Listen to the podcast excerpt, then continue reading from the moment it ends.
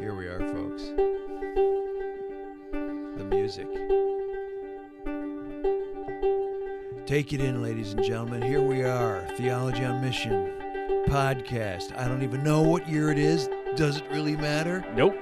No. Here we are, folks. Take in that music. This is uh I don't even know what the name of this song I is. don't know but either. sometimes I feel like if I were in the middle of the day and I was having a downer, if I could just find this music, everything would be okay again. The person who wrote it probably doesn't know that we even use it. And we don't want them to know because we don't want to get sued. Yeah, copyright infringement. Okay, let's take it in just a little Uh, longer. Oh yeah. oh man, it's like a fine wine. Just let it go. Now, how you doing, Mike Moore? How you doing with the uh, with your life right now? My life is great. Really? Yeah. Uh, you want to give us any details? Um, gosh, how personal are we gonna get here? Well, this is a podcast, you know, and we've got a big audience, all of about oh, 52 people.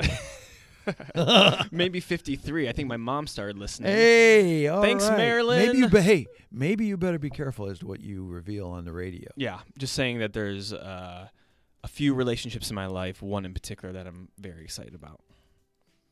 And is this a? Re- well, I don't like to call. No, yeah, I don't like to call them romantic relationships. yeah. I don't like to Is call this a them, I don't like to call them romantic relationships either. It is significant. A significant covenantal possibility. Uh, that's what they should Oh, start calling them. Okay, I hope she's not listening right now, ladies and so, gentlemen. too. If she is, Oh, I apologize for what I just said there Yes. by putting them on the spot like that. Ugh. So what what's the topic for today, Mike Moore? What are we going to talking about an article from the Gospel Coalition, Your favorite website? my favorite website. Three beliefs some progressive Christians and atheists share. Yeah, uh, three beliefs, some progress. Oh, okay, so the implication here is so. l- let me just start from the beginning. There is this is by Alisa Childers, I think. Childler, Childers, Childers, Childers or Childers. Childers. and she's a Christian artist. And Al- Alisa, I apologize for butchering your name if Mhm, indeed I too. just did that. But here's the idea that um, she's she's making a case that fundamentalist evangelicals move to progressive evangelicals or pro- progressive Christians, and it's a slippery slope because the next move is you become an atheist Very or- slippery. or you become another way to put that entirely secular Mm.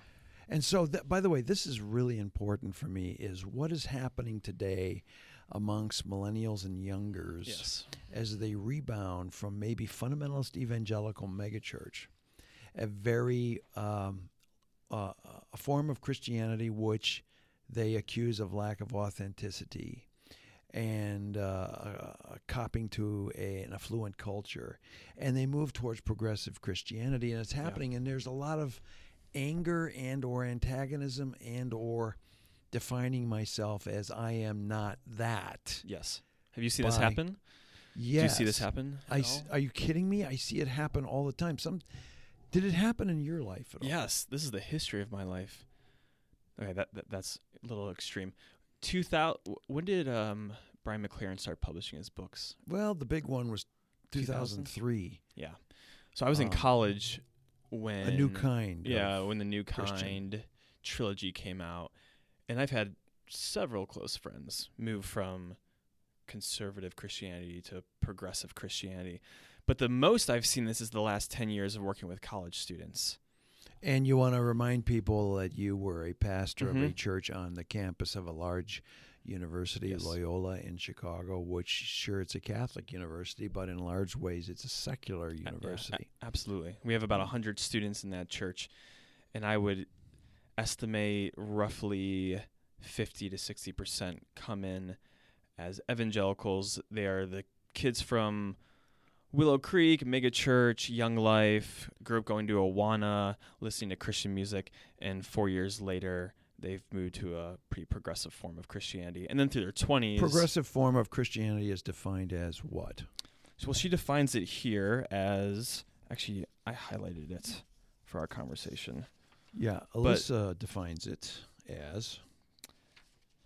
Well, I'm not going to find the quote, but oh. oh, wait, here we go. However, pr- progressive Christians tend to reject the historic biblical understanding of marriage and sexuality and generally deny or redefine doctrines such as the atonement and biblical authority. Yeah, so there we have, I would say, in three easy categories biblical authorities redefined, Yep.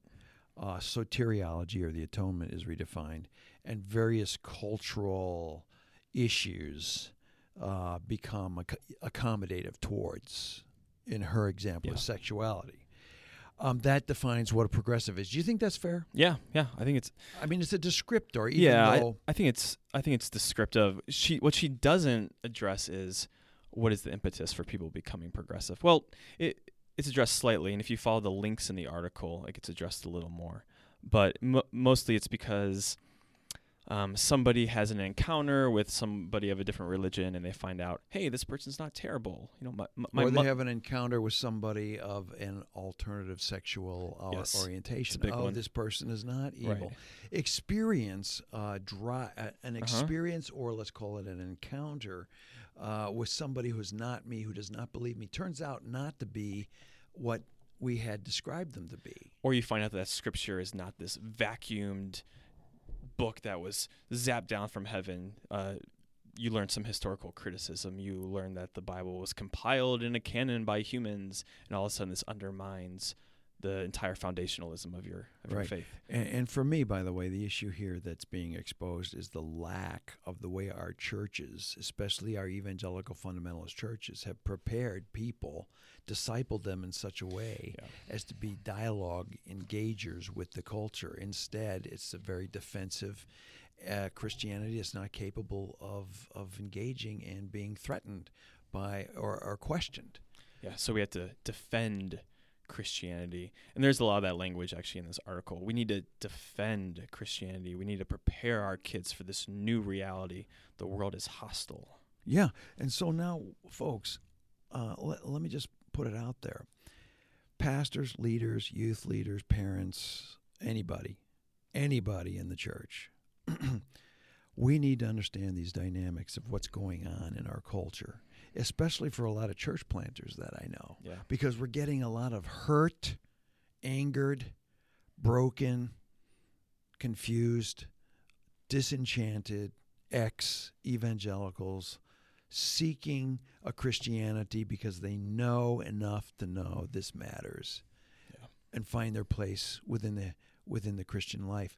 And we need to be able to know what to do with this. So let me just let me just take a little um, more out of Alisa's article here. Mhm. She uh, gives several good examples. I think it's great that she gives all these examples, like the Yeah. Gungors, Lisa and Michael Gungor. Yep. Michael's the son of a famous megachurch pastor. They are musicians. She gives Science Mike, you know, from what's that liturgist Oh, podcast? Yeah, yeah. Yeah, Uh, yeah Gungor and Science Mike are on the Liturgist podcast. Yes. Bart Ehrman. Oh, yes. I love this guy. He was a Moody grad, That's a Wheaton right. Bible grad. He was the ultimate um, paragon of of evangelical fundamentalism. He starts digging in at Princeton, finds out uh, all he was taught at these places. I don't want to blame Wheaton, but maybe I want to blame Moody, but but not even. Well, never mind. I love you, Moody. But you know now um, we have these. Now he's he's atheist teaching biblical studies, ancient uh, history. Yeah, he's fascinating. He's a fascinating study. And and the amazing thing is he publishes these books that absolutely no one cares about who has been studying the Bible at all in these disciplines for 30 right. years but It's but he confusing. but he aims them at fundamentalists who still believe this stuff Right, in yeah, the way yeah. in the way they were brought up and he shocks them all and oh my goodness what am I going to do with Yeah. this well actually a lot of us have moved beyond some of these right. more primitive ways of understanding defensive Scripture. Mm-hmm. ways of understanding scripture um, Derek Webb Derek Webb, uh, the lead singer of Caedmon's Call, no longer. I, I was I was kind of surprised at his narrative. I did not know that he'd gone. Yeah. Atheist? Did he go? Yeah, yeah, atheist. I remember early early 2000s he started doing some writing and some music making that was questioning his faith and he he was married to another prominent Christian singer-songwriter and he w- is now chronicling his two divorces, his personal Oh, divorce and his divorce from the faith. So um, it sounds like a a story filled with a lot of pain. Yeah. And then we have Jen Hatmaker and Rachel Held Evans. I don't think she mentioned. Did she mention those two? Mm-hmm. Yep. Yeah. So, um, folks, and, and I was just telling somebody the other day. Okay, now, now we're going to get into these three issues: authority of Scripture, soteriology, or how we think about salvation, and cultural engagement. We're going to get into these in a minute. But I was just saying that I, was at Tacoma Falls College and I was talking to a few professors that Rachel Held Evans doesn't make sense to me until I dig a little deeper and realize she lives in Dayton, Tennessee. Explain that. Because you think she's reacting? Well, but Dayton, Tennessee, in in kind of the rampant Southern Baptist fundamentalist Okay. ways of understanding scriptural authority, or soteriology, or for that matter, cultural engagement. Yeah, I get why she's so mad, and I get why she's writing these things that a lot of us were dealing with seriously 30, 40 years ago. If you're that old, you're you're Right. kind of Uh. I'm 35. You were probably thinking these things when you were three years old, weren't you? yeah, when I was three. I wish. Uh, but uh, but really, uh, this comes out of a space that some of us haven't lived in a long, long time. As we're going, why are you writing that stuff? That's over. do you think that she? years old Do you think if she lived in like Pacific Northwest or on the East Coast, she wouldn't have as and been in a church that wasn't Yeah. articulating these Yeah. things? But I I just don't think she would be able to write the same way. No. yeah, because she has a cu- she has an audience there, yeah. or she- she's reacting largely to the culture that she's and embedded and in. having said that. Let me just give kudos to Rachel Held Evans. There are a lot of millennials, mm-hmm. even in Chicago. And oh yes, and who have gone through what she's gone through and need somebody to read to help them get through it. I'm just like a little surprised by me that I have that I'm so far removed. I haven't been doing that kind of work for people, right, right. which is kind of you know humbling, Uh-huh. and I must repent.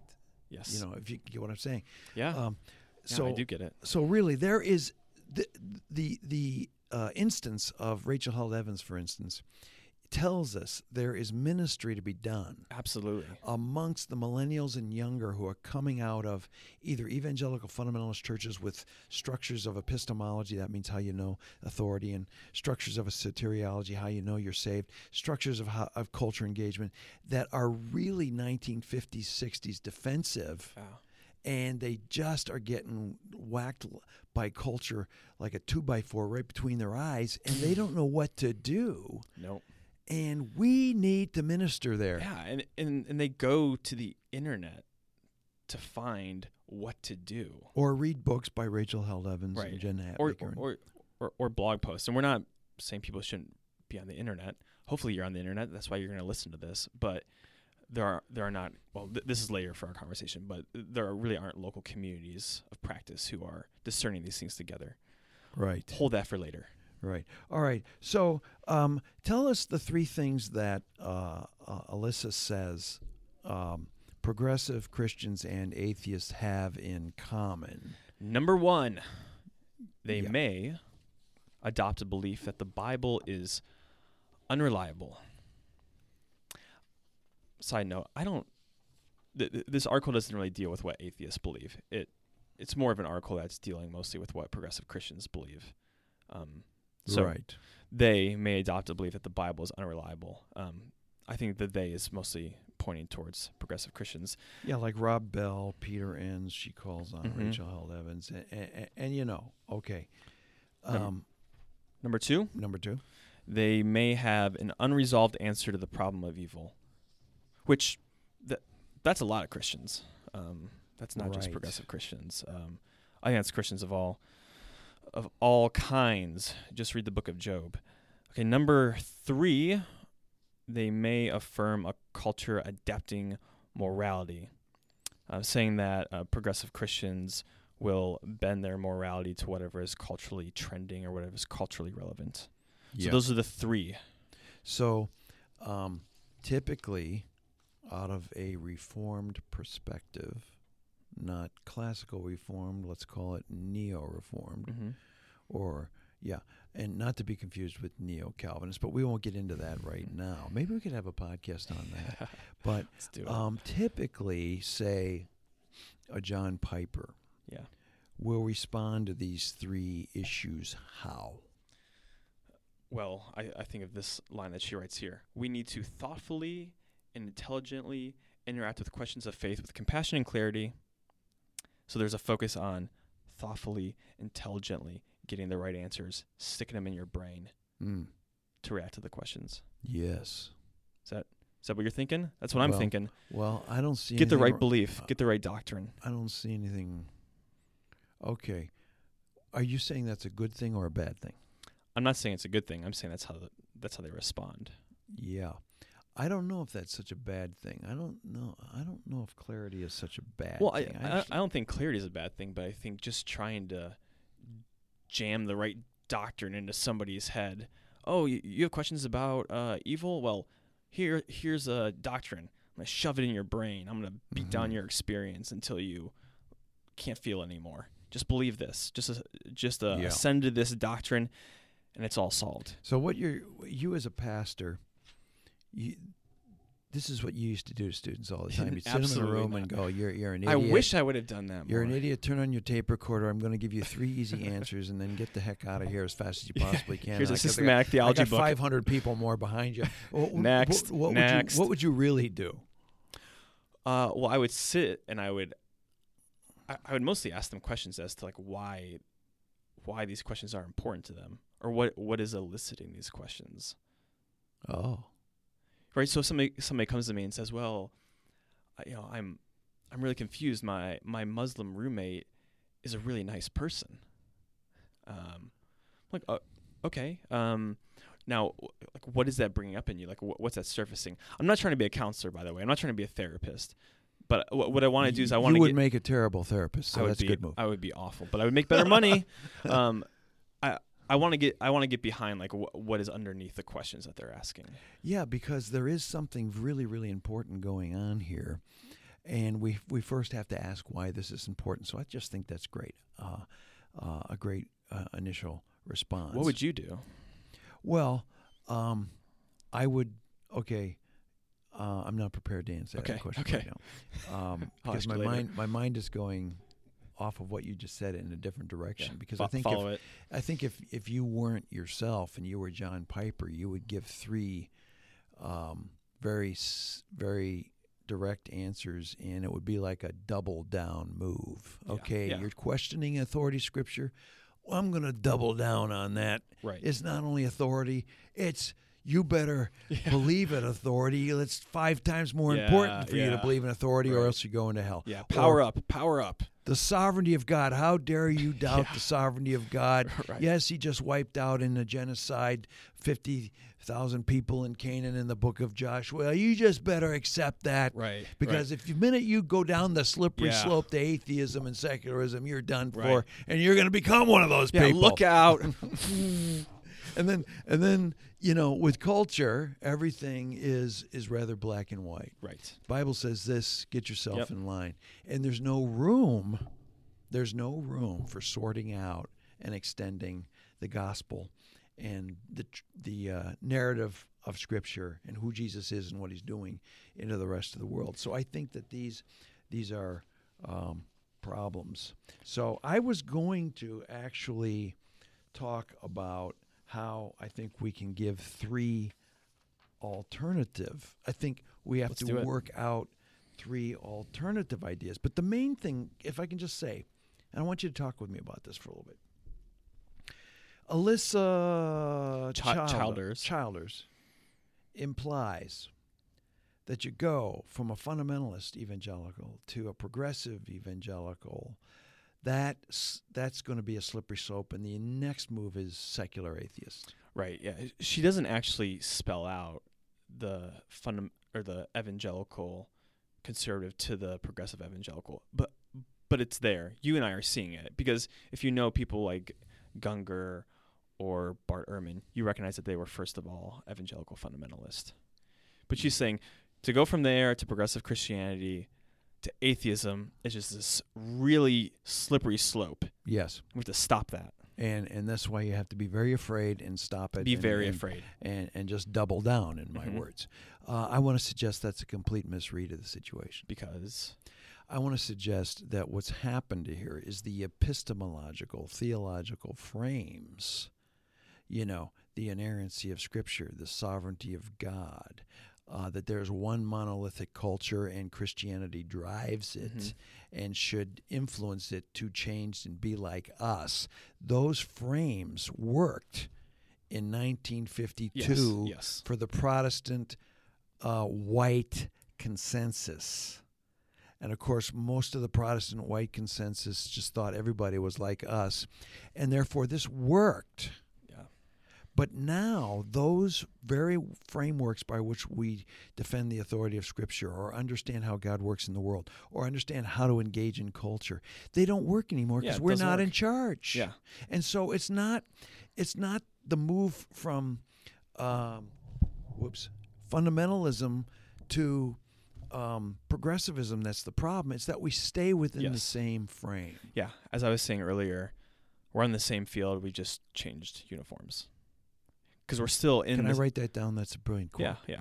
Can we put that quote on the on the, In the show what- notes. show notes. Uh, yeah, I, I forget to call them show notes sometimes I, uh, because I- that would imply this is a show or something. right podcast notes. Yeah. But but we're operating in the same field. Nothing has changed other than you're just wearing a different team's uniform.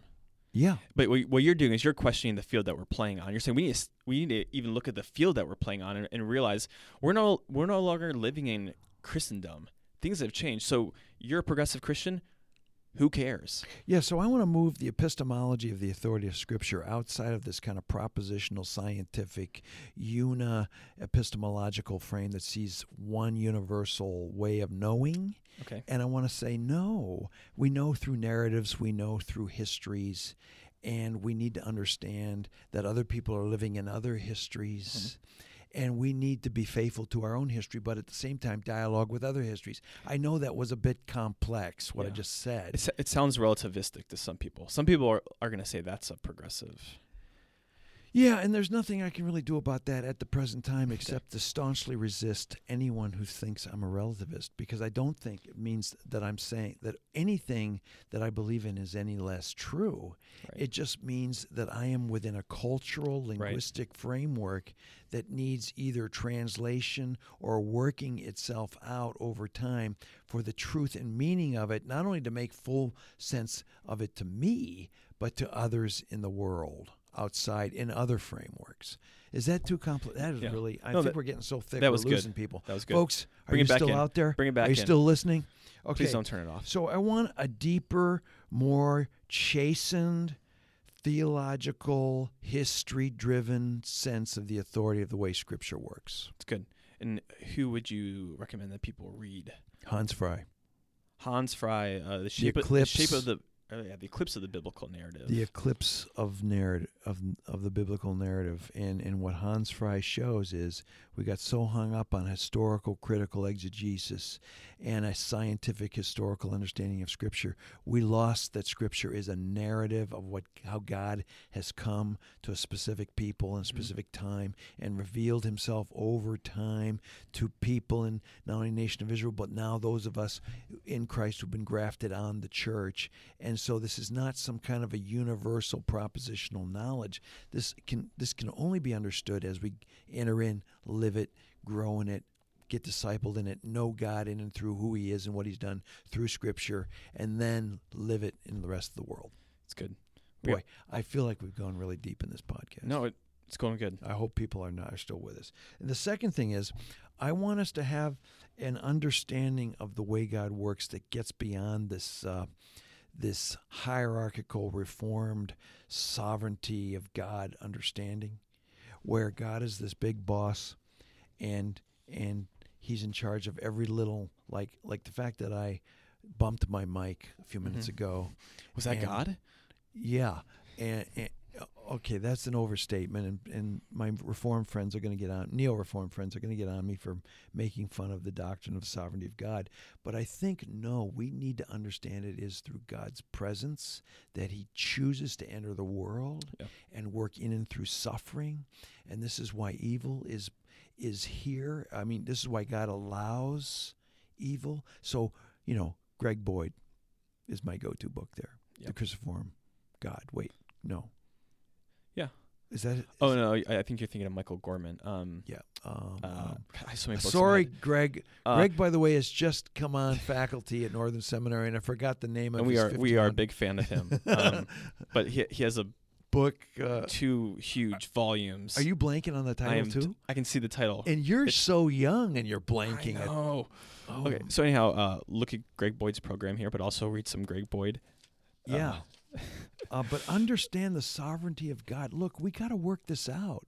We got to work how God works through His presence. We have been so, uh, you know, fixated on this concept of sovereignty out of a hierarchical medieval reformed world where John Calvin came from that we simply can't understand the fullness of His presence. And it is, folks, from the first chapter of the Bible to the end, how God works uh, through through uh, His presence in the world.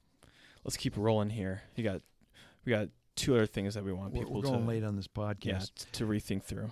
Um, so I want us to understand uh, biblical authority in a more narrative, uh, storied, uh, historical sense. I want us to understand that God works not through worldly power, hierarchy, where He controls everything that can happen in the world and, and can just renounce evil just by, by fiat. But no, He works through His presence and allows human freedom. But I also want us to understand that um, um, we got to engage culture. Uh, we no longer have culture with a big C, like I like to teach in theology church culture. We have cultures with little c plural. And uh, what this means is we've got to engage contextually and try to engage all things. So we cannot understand. I believe the pro- the progressive uh, evangelical or Christian or whatever you want to call them, their view on sexuality is just the flip side of the evangelical fundamentalist view. Sure. There's no there's no way to both reflect on where we failed in our views of marriage as a church and also to kind of open up space to understand the frames by which Yeah. we're and, and that's a cultural issue. We're not Yeah. understanding the layers of culture that we need to engage in terms of all these things. So we just do these by fiat. Either Right. it's all good or it's all bad. Yep. Gay, sec, uh, gay lesbian sexuality is all bad, or gay lesbian sexuality is all all, good. good. Right. And we never open the conversation. So this means we must break out of and disrupt the frames. Yes. Okay, I've done a lot of talking. We both I- have. I I, rep- I repent. And by the way, just as I said that, the, the, the- microphone the mic moved. flipped, and I thought, my goodness, that's the Holy Spirit. But telling me I need to shut up. Now you're now you're throwing the charismatic Pentecostal into the bus. Um, So can you summarize this whole mess that we've been talking about? Oh, I don't know if I can summarize the whole mess, but I would say this: what we're trying to do is we're trying to question the frames that people are operating in, the some of the invisible frames that they're operating in, and we're saying we we need to step back and be a little more nuanced and discerning, as opposed to just flipping from one side to another side. We, Yeah. we, we need to think more about how we talk about God's presence. We need to think more about how we talk about uh, Scripture and how we talk about the church's relationship to the kingdom and to and culture.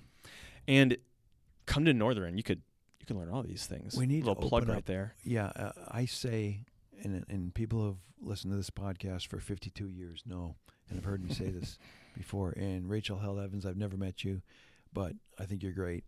Uh, but here's what I say about you every once in a while. I'm just trying to make a point. Yeah. I go give give Rachel Held Evans 10 years, and she'll be an Anabaptist. Yeah, I I don't I don't necessarily agree with that because all the people I know who have gone down the evangelical fundamentalist route to the progressive Christians, they're not becoming Anabaptist. Why not? They're they're just kind of remaining culturally Christian. See, for me, my progressive evangelicalism, Protestant liberalism, all those categories, they couldn't they couldn't get me through what I had to get Right. through. I think I think the difference though is that you might have remained in a church and with a community of people who are challenging and discipling you, or m- m- maybe not. But um, I was in I was in a church that was um, a church plant from Moody Bible Institute. Okay, right. and yet I was trying to figure out my theology after having evangelical fundamentalism really uh, fall apart for me. right, and I was at Northwestern doing a PhD, and uh, you know that's that's Orthodox liberalism to the nth degree Sure. there, sure, and it wasn't helping me sort out my life, both as a Christian, a person trying to sort out relationships, trying to live. I was a financial services executive. Mhm. All the struggles. It was not getting me Yeah, through. it doesn't work. It it wasn't helping me. And there was this guy named Stanley Hauerwas who heard appeared on the scene, and I started to resort all my categories and become what I'm now is a neo Anabaptist evangelical holiness missional theologian. But It's a lot of words there, but I, I, I would say I don't think most people, or at least in my most of my peers, I, mean, I, I mostly hang out with people in between the age of 18 and 35. yeah, I don't think most of them are going after um, books by Stanley Hauerwas and reading them. So I think it, I think it's incumbent upon them to potentially read those books or to read those books. But I think it's more incumbent upon churches, pastors, people to mentor younger people who are going through these questions. and to lead them into this new, I'll call it a new space, Yes. although it's the next space, it's the space beyond. Right, because we need to be actually working these things out in person as opposed to what I'm so used to is, hey, I read this blog post and I listened to this podcast, and now I've changed everything I think and believe in the way I'm going to live my life. Well, you know, we got to bring this thing to a close We because because we could go on, and and I just want to say, I got in July, I got a book coming out, Plug. The Church of Us versus Them. Cha-ching. Originally, I wanted to call it Beyond Enemies, and that book, as well as is uh, everything we do here, I think pushes us towards and beyond these frames, so that we can Yes. engage the world with the gospel. Yeah. And we want to encourage pastors to be doing that in your So local churches. So if we've if we've caused more uh, questions to be asked and more confusion to arise in your soul from this podcast, stick with us. Yep. We're going to come back again and again and again to try to sort these things out for people who are trying to live in a culturally engaged way as Christians for the gospel. yeah, that's it. Um, last thing is that book we were trying to remember is called Crucifixion of the Warrior God. Did you look it up on the internet? yeah, when I looked up on my phone while you were talking. Um, Thank the Lord for internet. Yes. Wow. uh, that's it. That, Folks- that's my only thing. Folks, uh, we don't have time to do uh, No. Anything else. We don't have time to do the book thing. What are you reading? We don't have time to do Fitch uh, versus Fitch. We don't have any of that. We don't have time for anything. We don't have time. Sorry. But it's been great being with you on another Theology on Mission podcast. Here in the Griffith Sound Studio at Northern Sounds- Seminary. In the new Northern Seminary. We want to invite you to give us a review if you possibly can after uh, what you've been through this last Yeah. half hour in this podcast. We're proud of you. You made it. And uh, we love you, and we'll see you next time. It's over and out from Northern Seminary. Dave Fitch and Mike Moore. so long. Cheerio.